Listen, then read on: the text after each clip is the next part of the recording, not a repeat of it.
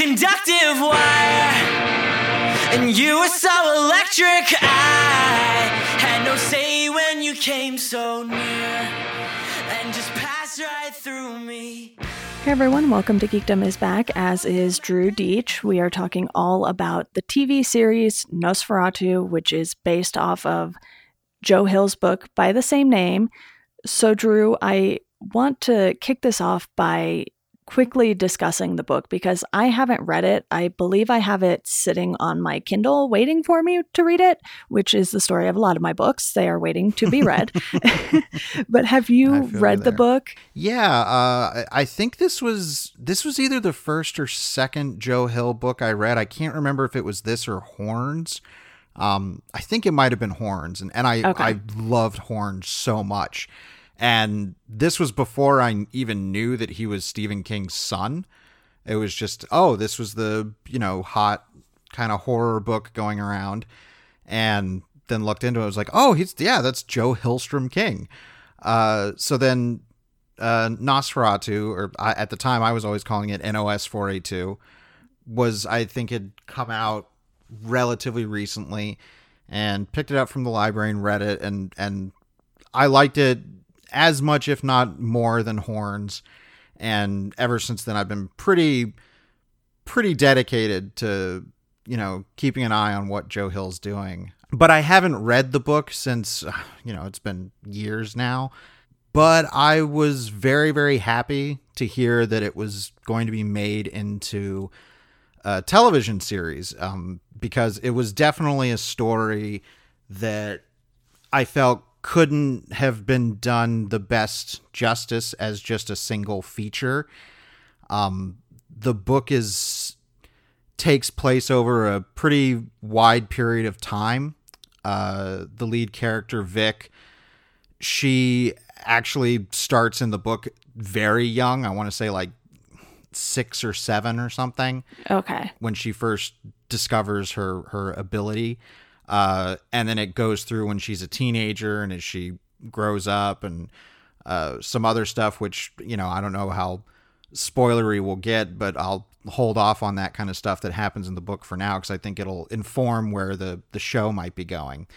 Um but yeah the, I, I I highly recommend the book. And as far as comparing the book to the television series they've they've made a lot of key changes but I think the spirit of the book and the kind of the big ticket items are there and they're doing a really good job of adapting. Yeah, personally, I first read Heart Shaped Box from Joe Hill, and then I started to dive into Locke and Key. I've been wanting to read more of his books simply because, one, he doesn't have nearly as many as his father, at least not yet.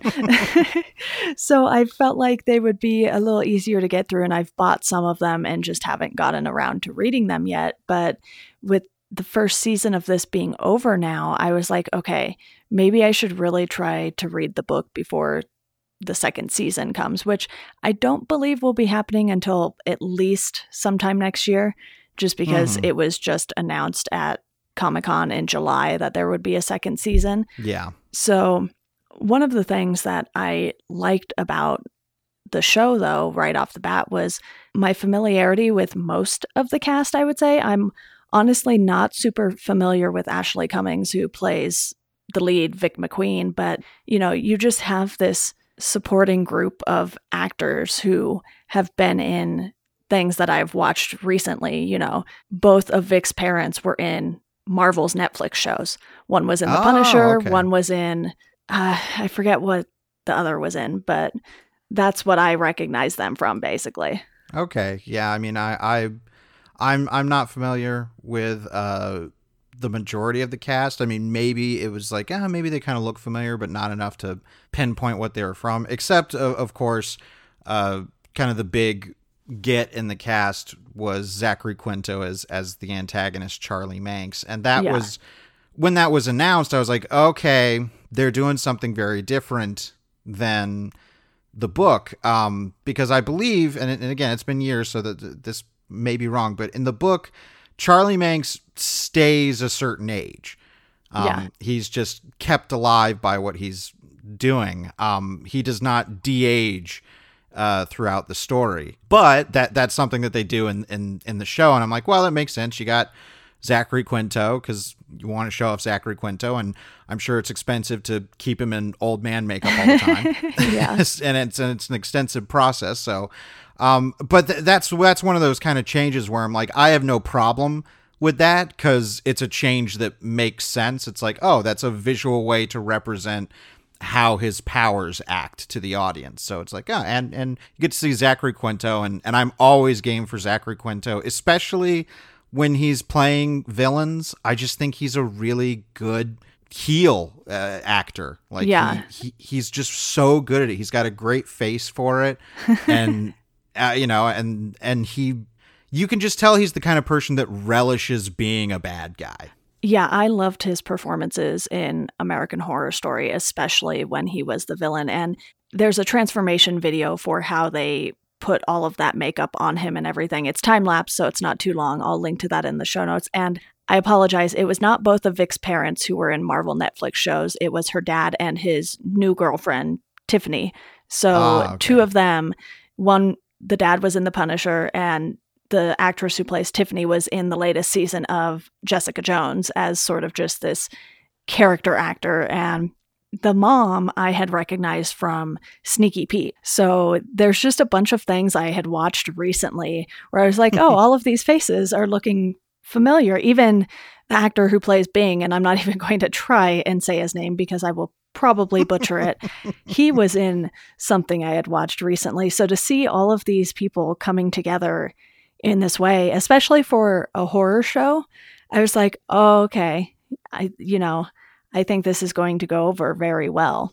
Yeah, the, it's a really, really solid cast. And I think what's so important about that is even though this is a, a horror show, the casting is important because a lot of the season isn't centered around the bigger kind of dark fantasy elements. It really is about Vic's life and how she's dealing with her parents who are I, I love this in, in the show and and this is present in the book where it's like Vic's parents aren't like they're not heroes, they're not villains, they're genuinely flawed human beings. Right. And neither of them seems particularly good at parenting. You know, you No. can tell her mom is definitely working just to be able to keep up with the bills and everything, but she also doesn't really want to let Vic go and do her thing despite her at this point being a senior. We see her going around looking at this design college in Rhode Island, if I'm not mistaken, and she just wants to have this life of her own outside of this small town. And her dad seems more willing to give it to her, but at the same time, it's like he kind of just wants to not have to deal with anything, it seems like. It's so interesting that they really decided to focus on this aspect in the show because if I remember correctly in the the book, uh, Vic's dad just up and leaves and is gone from the story for a long time, Okay. um, and then re-enters at a later point.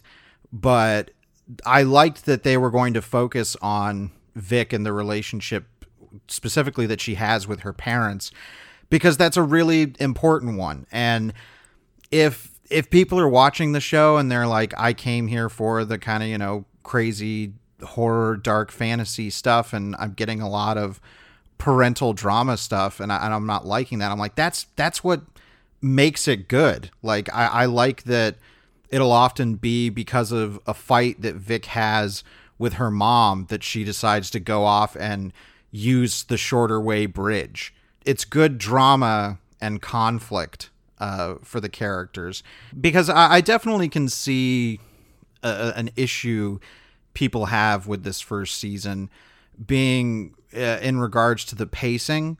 Um, and this is where the kind of adaptation element comes into play because Okay. the this is all taking place when Vic is a senior and she's going out and, and all of this is happening kind of all at once. Whereas in the book, because it's it, it goes on for I think a few years when she finds this shorter way bridge and you know runs into Maggie. She's maybe thirteen or something. Um, and I want to say she's like 15 or 16 when she finally encounters Charlie Manx. So the first half of the book kind of deals with her childhood into adolescence and, and being a teenager and everything. And it it feels a little more natural because they had to you know condense that and have it be well we have to have a single actress you know who Right. can play Vic for for the entire run of a show. Let's make her 18 let's condense all this. Um so it it feels a lot more kind of you know it, it's it's it's very tv acceptable.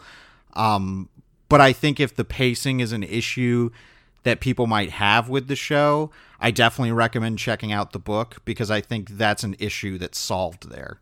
Yeah, and it's totally understandable that they wouldn't want to have, you know, three different actresses or even two different actresses playing Vic McQueen because mm-hmm. that's going to eat into your budget and maybe you'd have less money for some of the visuals that they pull off here. And we're definitely going to talk about those in a bit but what i love about the story is that it's obvious charlie manx goes after kids whose parents kind of ignore or neglect them and while Vic has her problems with her parents, a lot of it stems from her parents fighting with each other, not Mhm. necessarily that they don't care about her, because you can tell they do.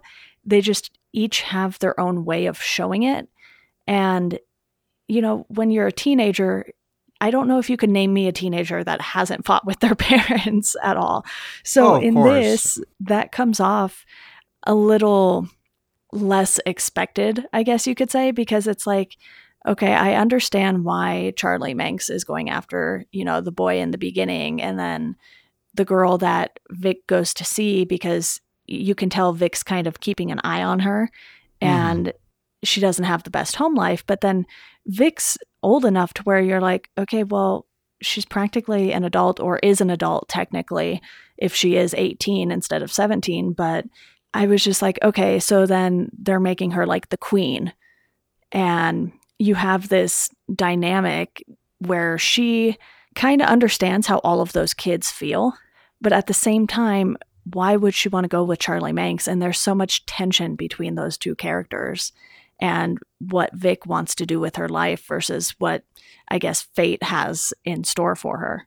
Well, uh, one of my favorite things about the book and that the show is doing really well is I, I think a major theme that Nosferatu is exploring in terms of horror is the fear of growing up, is the fear of adulthood. Um, you know, you look at Vic's parents who are have stunted their growth in their own particular ways. Um, Charlie Manx's entire lifestyle uh, is about taking children away and taking them to this magical place, Christmas land, where they will never grow up, and in turn, he will never age. Um, it's this idea of why are we afraid of being adults? You know, the responsibilities and how, you know, messy and awful life gets the older you become. And I my favorite thing about the story is wrapping that all up in this idea of Christmas because Christmas is this thing that symbolizes, you know, a, a season of eternal youthfulness. You know, it's it's in the dead of winter when things are, you know, dying and, and everything, but it's this hope and joy and all this kind of stuff, kind of ignoring the horrors that are going on outside by creating this festivity uh, that is very youthful. Um, I, I have kind of a weird, uh, I won't say obsession, but I, I'll, I have a weird interest in things that take the idea of Christmas and use it to explore darker things. Um, I think that's always a really interesting kind of flavor to add to a story. And that's, I mean, that's why I was so surprised that this was a show that, you know, started airing during the summer. And it's like, oh, I, I'm, I would have thought they would have saved it for the winter when, you know, Christmas is going on. But it's not so much a show about Christmas. That's just a, a theming in there. Um, but, but I love all of the, uh, Christmas land things. And I know when, when you talk about, when you talk about, uh, visuals and, and effects and stuff like that, uh, they dole out the Christmas land stuff very slowly in this season Yes. to the point where it's it does get to like okay i really want to see this. Like I, now that i know that this is a thing i really want to see christmas land. And they did some things that i'm i'm surprised they they pulled off as well as they did that are in the book. For example charlie manx's face being on the moon in christmas land which is such a creepy little detail it, it's it's wonderful i actually think that as far as that's concerned they spent their budget really really wisely Yeah, because along the way, we're kind of getting closer and closer to Christmas Land, and it takes several episodes before we really see what that is all about. You know, even Bing is kind of being strung along almost in the same way that the audience is, because he's doing all of these things for Charlie so he can get to go to Christmas Land. And then he's left at the gate. And then you're like, okay, we want to know. Bing wants to know. Everyone wants to know what Christmas Land looks like. And they do a really nice job of building that up so that when they do reveal it to you, you're like, oh, okay, this is why they had us waiting so long. hmm Yeah, and again, that's if that's an issue that people have, I recommend they check out the book because it's it's divided much more perspective wise into just switching between Charlie Manx and and Vic. Like they're really mostly the only two per- perspective characters in the book. Um, we do spend time with Bing Partridge, who in the book is is pretty much the way he is in the show, except for the big difference being that in the show he knows Vic and is friends with her. Um, that's a completely new addition. They they have no former connection uh, in, the book, but I liked that addition in in the show. It added a, di- a different layer to their relationship and made Bing being Charlie's manservant kind of more tragic uh, for Vic, wh- which I thought was was cool. Um, but yeah, the the the show the show I think does a good job of laying out its mythology because it is it's a weird mythology that you have to explain to the audience the idea of inscapes and you know how they work and strong creatives and this history. I like that they you know dive into more and more history. For, for example the episode where we see uh charlie manx's proposal uh to jolene and her getting away on her skates and seeing what her inscape is that's as far as i remember completely new and i loved that episode Yeah, that was very well done. yeah, that that was one of my favorite episodes. And and because this is a TV show and they can stretch things out, I see that they were very interested in playing with bigger ideas in the mythology because uh, in the book there is a moment where I think it's Charlie Manx somebody opens up a map and it says you know the inscapes of America. And they did that in the show and I was like oh cool. And you see these little you know points on the map and it's like oh that's a reference you know there's like pennywise's circus. I even think there's a a reference to lock and key about like lo- the town of lovecraft. Okay. so and and that's in the book and i was like oh cool. And then they did that in the show and i was like that'll be it. That's cool. But then there was the episode i i can't remember. I think it's episode 8 uh parnassus where there's kind of this inscape bar run by this guy Abe that apparently Charlie Manx knows. That is not in the book at all. Okay. And and that that threw me for a loop. I was like, "What is this?" Okay. And Parnassus seems to be some kind of hangout for the the worst possible people that use inscapes.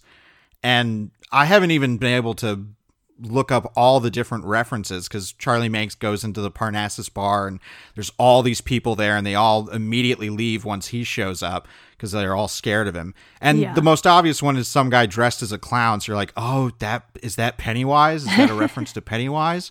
Um, but there's also a guy that appears to be Freddy Krueger. Um, he's wearing the exact same sweater okay. uh, but he's but he's not burned yet.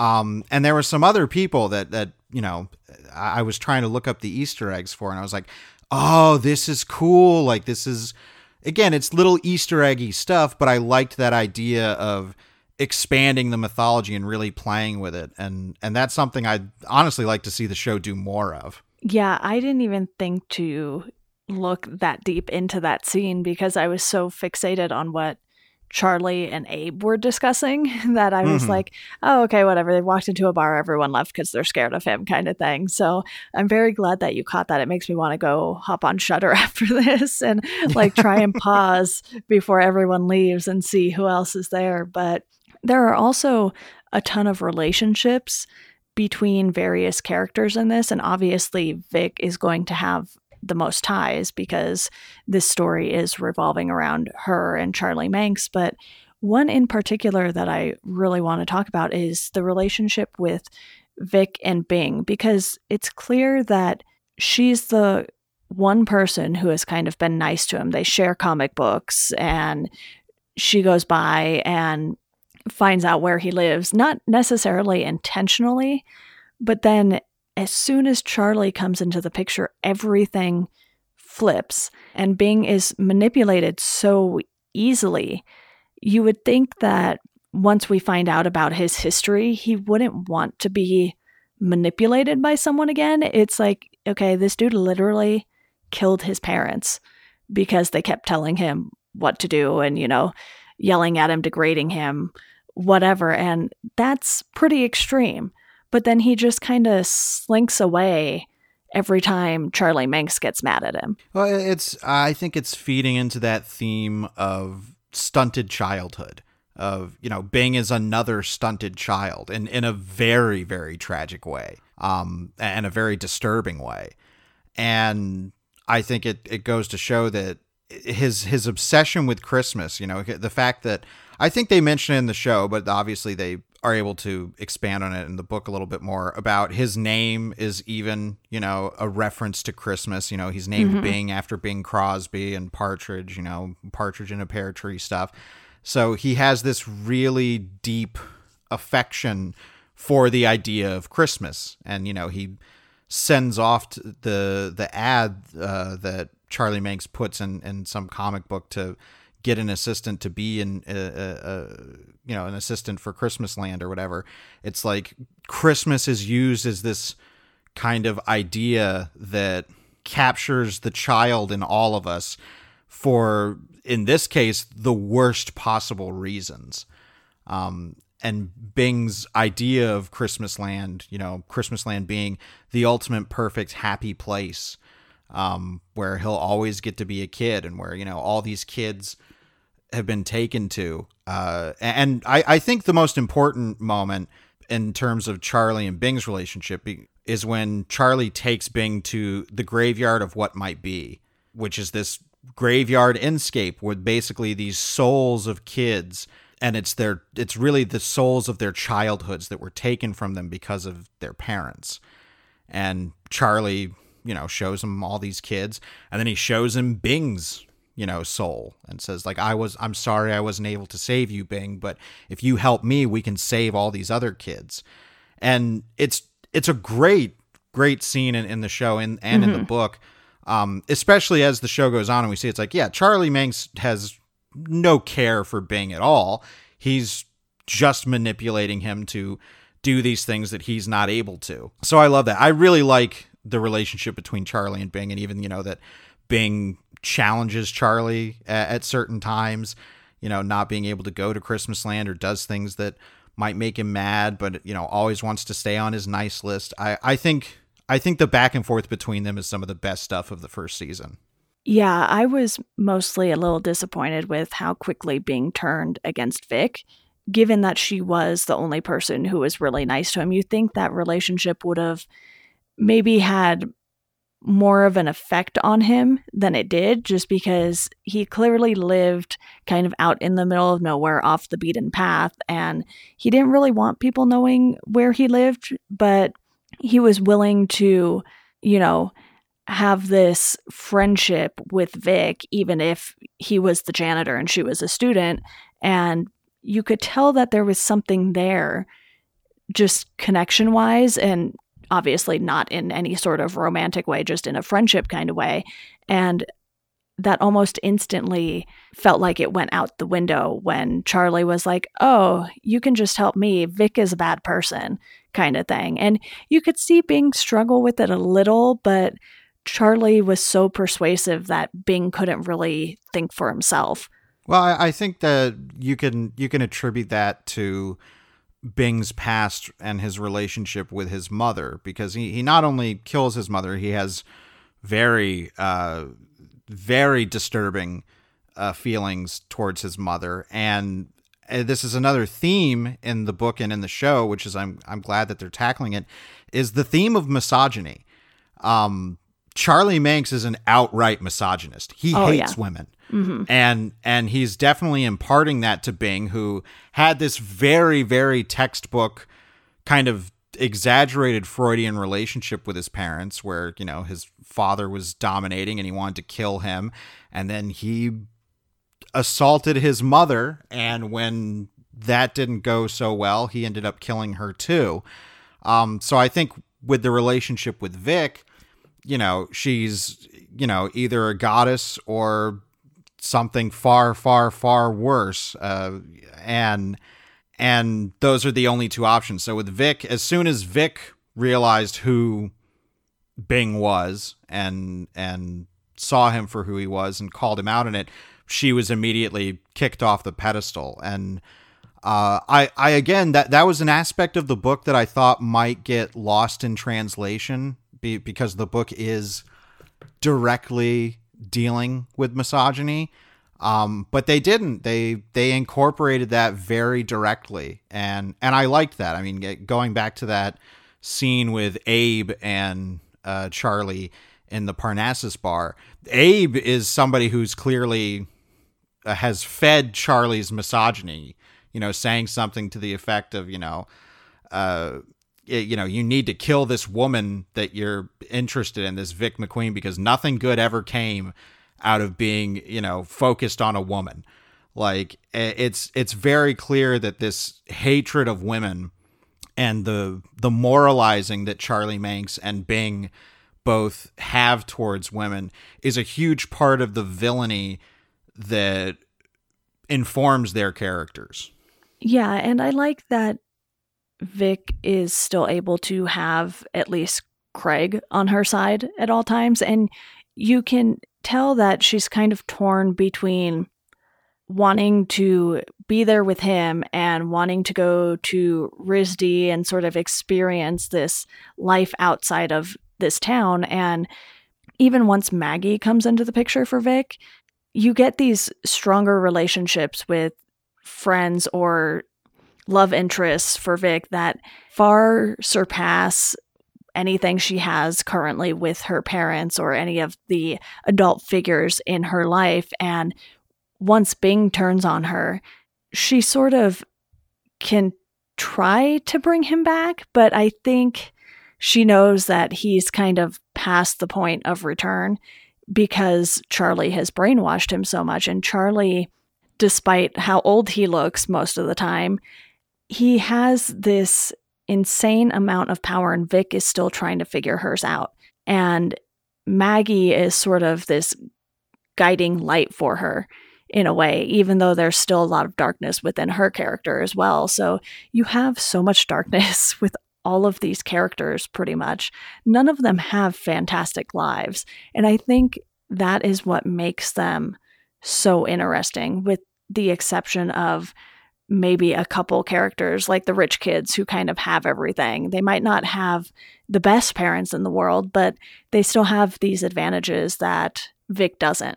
So you can see why she would want to be close with those characters, but at the same time, she ends up pulling away from them because she feels like the outsider in that group. Yeah, the the romantic kind of the the love triangle that they had to create for Vic with the, I can't even remember that bland rich boy. I think it was Drew, maybe, not 100% sure. Maybe uh, I feel like I would I should remember it if it was that, but um, you know, I don't think that character or Craig are in the novel again because this part of the story kind of takes place in the book when Vic is much younger Right. so so that's not really kind of the the big thrust of her story at that time in the book. Uh, I I liked Craig. Like Craig is, I mean, he was making Jaws references and stuff like that all the time, and that was something that, you know, that that him and Vic shared. And I was like, that's no, that's that's that's gonna work for me. That's cute. Um, and obviously he ended up, you know, kind of getting roped into the the finale kind of uh climax and action and stuff like that. He he was the one who got damseled and Vic had to save him. I'm like, oh, that's nice. Um, but yeah, I I I have to say that that was one of the one of the parts where it's like, ah, it feels kind of like you know one of those adaptation necessities where we're like, we need something more because we got to fill ten episodes, so let's throw these characters in. And they're not bad, but I think that they detract from the bigger thrusts of the story and not just the horror fantasy stuff, the relationship between Vic and her parents and things like that. It's like I, would rather focus more on that stuff than, you know, like by by the end of the season, you know, Rich Boy doesn't even matter. He's out of the picture. He felt like a throwaway character by the end of everything. Yeah, exactly. I mean, he really was, and and I don't foresee him being a factor in the show going forward at all. But another element of the show that I think it's talking about the, the these characters that have these different abilities. Um, you know, we, we haven't talked about Maggie a whole lot, but, but you mentioned her. Mm-hmm. You know, hers is her her Scrabble tiles that you know can kind of answer any question you ask them, and sort of you know she got to unscramble the answer, and um, she kind of lets Vic know the rules about inscapes. Like, you have to have a knife. That's your object. Like, my tiles are my knife. Your bike is yours. Charlie's is is the wraith. Um, and but she says the the term that she uses for these people are strong creatives, and I think the story is also a story about being a creative person and kind of the tolls that go along with that. These powers sap the energies of these people. And that is why Charlie Manx has found a way to become kind of a a psychic vampire of sorts and stealing children away is that's the only way he's able to replenish his life force um, because these powers take something away. They they we see that with Jolene's character um, when Vic gets admitted uh, to to that um, hospital, uh, and she runs into Jolene, and Jolene shows her, you know, okay, this is how these things work, but they drain you. You know, they're gonna take your energy, and eventually, if you keep using them, they will kill you. It's like th- this is talking about people, I think, artistic people who are compelled to be creative people. That it's not something that they can just switch off and kind of that gives them a unique power, you know, their imagination and their talent and everything, but it comes at a cost. Yeah, you can tell that this is really having an effect on Vic because not only does her eye get totally bloodshot and really just to the point where you're like, is that even safe to be walking around with your eye like that? To the fact that she can't sleep and just has this compulsion to draw kind of what she's seeing in her head, even though mm. it's something that hasn't played out yet. And you see later with Jolene, and she has been so doped up that her creativity has just been stunted for so long. And Vic has to come along to kind of wean her off of the drugs and just really get that creativity back long enough for Jolene to show her the way. And that creativity is so core to who these characters are that without it,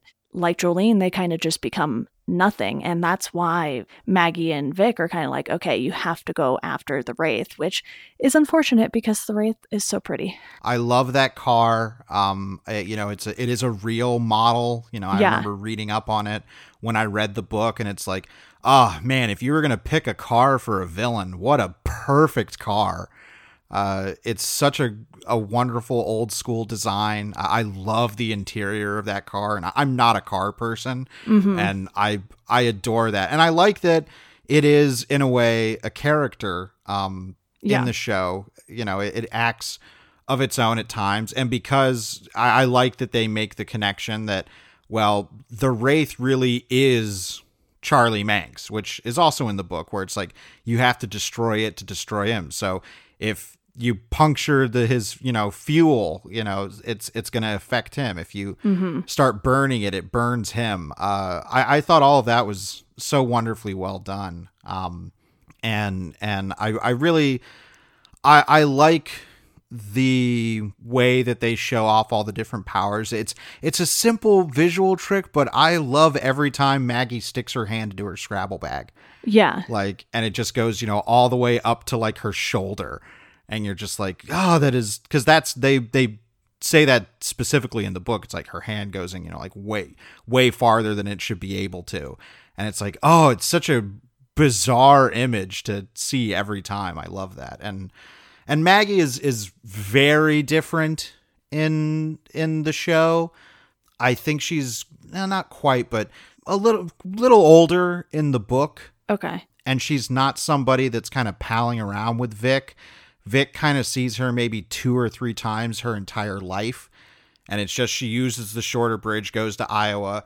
Maggie tells her, you know, okay, this is your abilities and stuff and I was told about the Wraith and that you're the only one that is going to be able to find him and stop him. But and then I think Vic visits her when she's much older and, and Maggie is completely, you know, lost to dementia and stuff like that. Oh, okay. So they they they deeply have expanded her character and made her much more central to the story. And I believe much younger than what she starts off uh, in, in in the book. But I like her. I like her being a part of the story. I like her being somebody that Vic can kind of bounce dialogue off of and, and talk to about her problems. I, I like when uh, Vic is kind of like, I'm done with all this Wraith stuff and everything. I'm going to go to a party, and Maggie tags along to the party. Um, I thought that was really, really great. Yeah. So yeah, I I, really liked the first season quite a bit, but looking forward, uh, I and knowing what I know about the book, I don't know if this is a show that needs to go beyond two seasons. Yeah, based on where they left off, and since I haven't read the book, I don't know how accurate this is. It felt like they were kind of in the middle of the story because you have all of this background with these characters, even Charlie and Vic, and we don't need to see them as their younger selves. Obviously, with Charlie, we get that more just because he changes into his younger self throughout the first Mm. season at times. But by the end of the 10th episode, there, I was like, okay, I feel like they've kind of gotten to the point that they want wanted to get to in this first season and then the next season will sort of just wrap everything up and I'm planning to read the book in between seasons just to sort of get a better idea of these changes you've been mentioning throughout this episode Hmm. and to see where season 2 might take things given those changes that they've already made. Obviously, they're probably going to try to keep a few people close to Vic and who knows what's going to happen with her parents because that just seems like a lose lose situation there. But I'm really excited to see how they have everything progress with Vic and Charlie in particular. Well, uh, I'll I'll say you know to to your listeners some kind of light spoilers for the book, um, without giving anything directly away. The ending of this season, where Charlie Manx, you know, wakes up, that is, I believe, the very first chapter of the book. Oh, interesting. It starts now, and I think in in that he is uh, dead.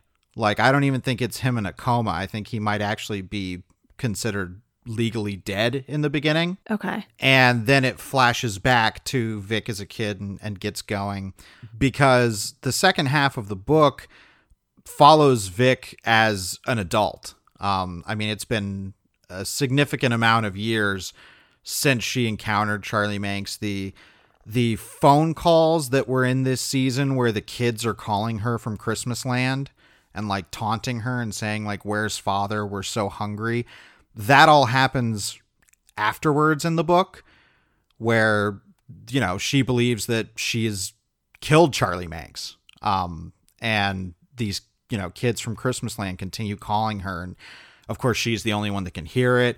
She yeah, and they did that in this season where she keeps hearing the phone ring that nobody else can hear, so it's starting to drive her crazy, and she's trying you know supposed to be on medication for this and and all this kind of stuff. And the second half of the book, you know, examines her life as an adult. Like I want to say she's like 30 or 40 in the book um during this section of the story.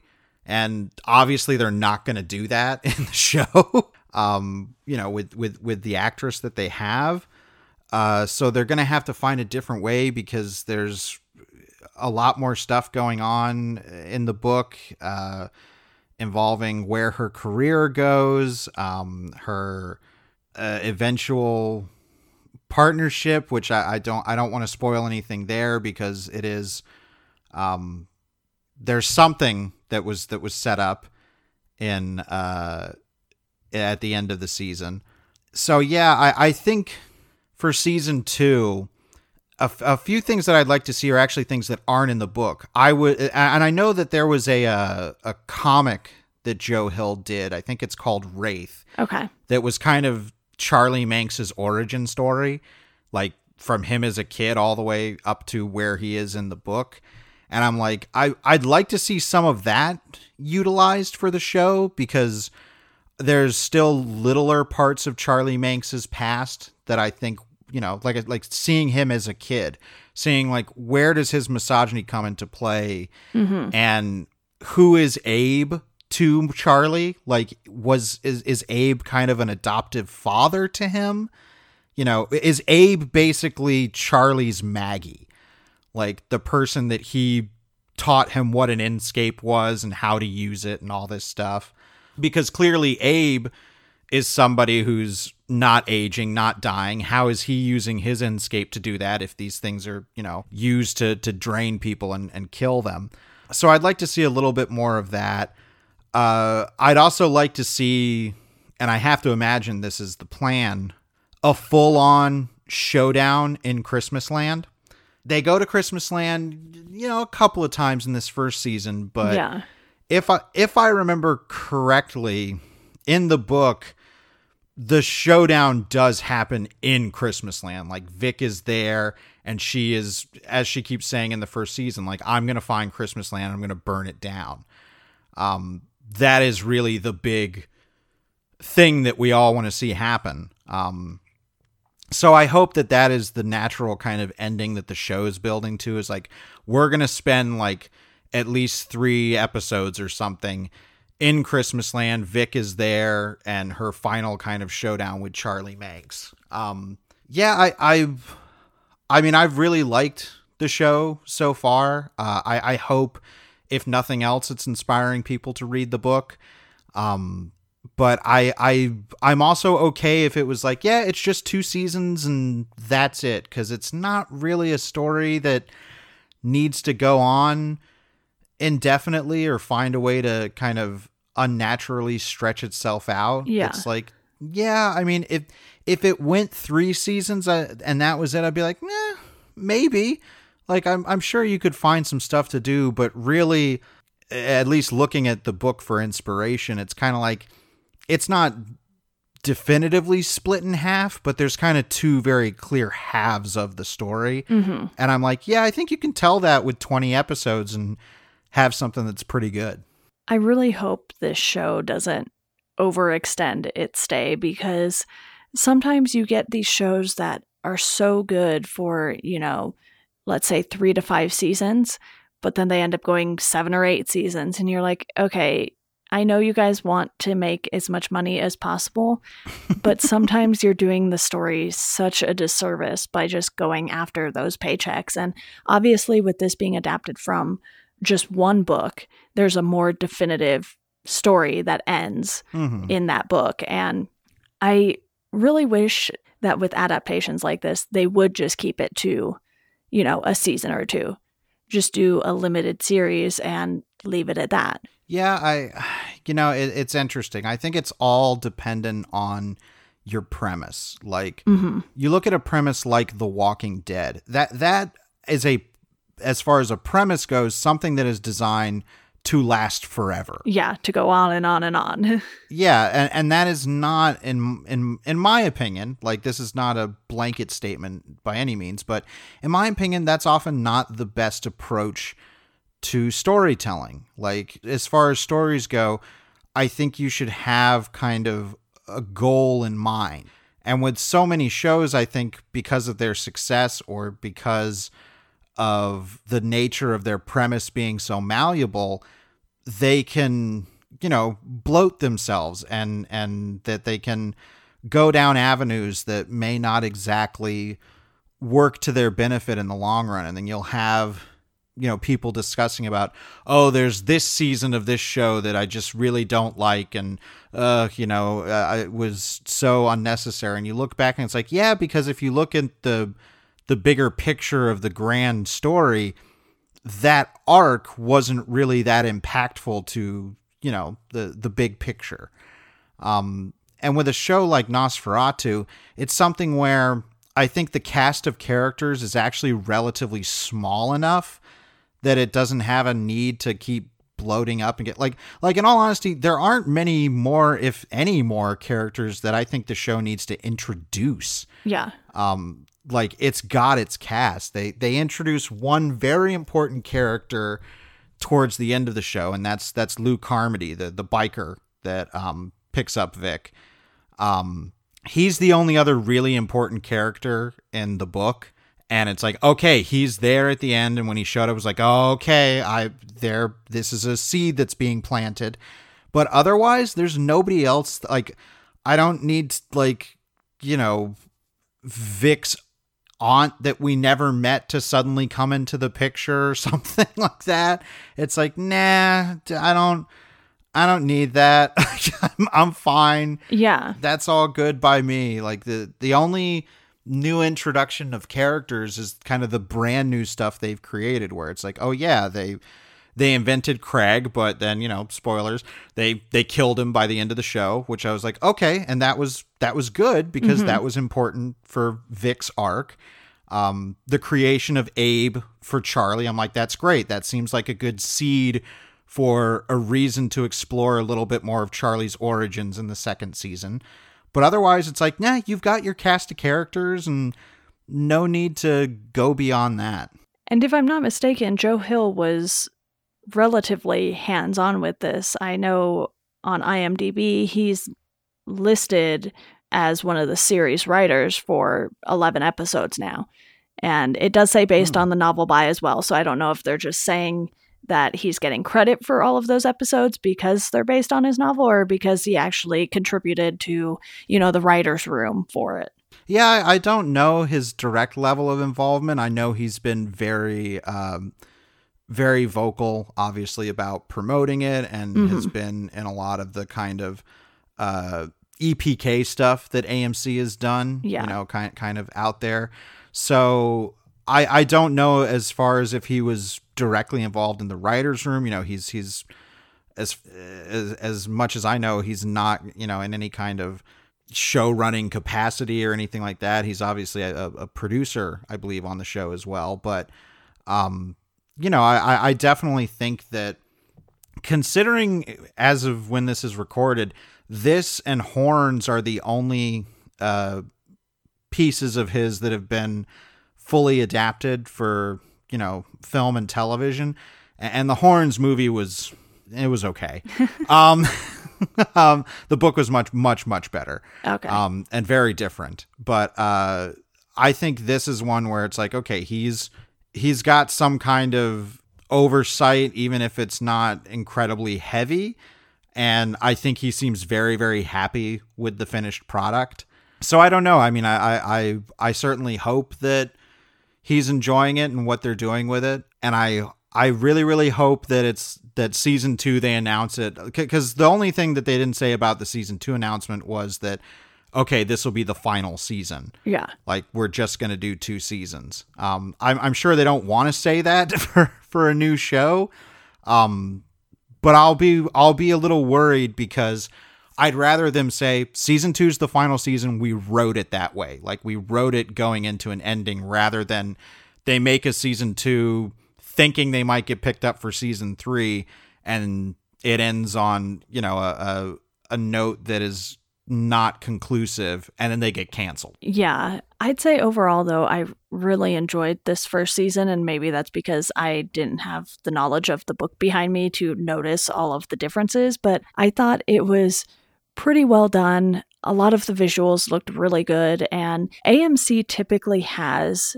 a very good quality with their shows. You know, I watch Preacher mm-hmm. and I've watched some other AMC shows, so I was very happy that this is where this show ended up. And I think AMC is also more inclined to stop shows after X amount of seasons. Like I believe Preacher's only four seasons and it's done. Mm-hmm. So you have this precedent where they aren't going to necessarily take the story further than what the creators have in mind for it or the people who are adapting it have in mind for it. So that is pretty hopeful. But again, overall, I had fun watching this and I hope I get a chance to read the book and possibly even rewatch season one before the next season comes out. Yeah, I, I after the season was over, I was like, man, I really want to read the book again. Like it and and I think that's that's a testament to how good this first season is. It's not yeah. It wasn't like oh man that this was so bad that I want to read the book to cleanse myself. You know, eh, with all the differences that they made, nothing nothing was so catastrophic that I felt it broke the spine of the story or the characters.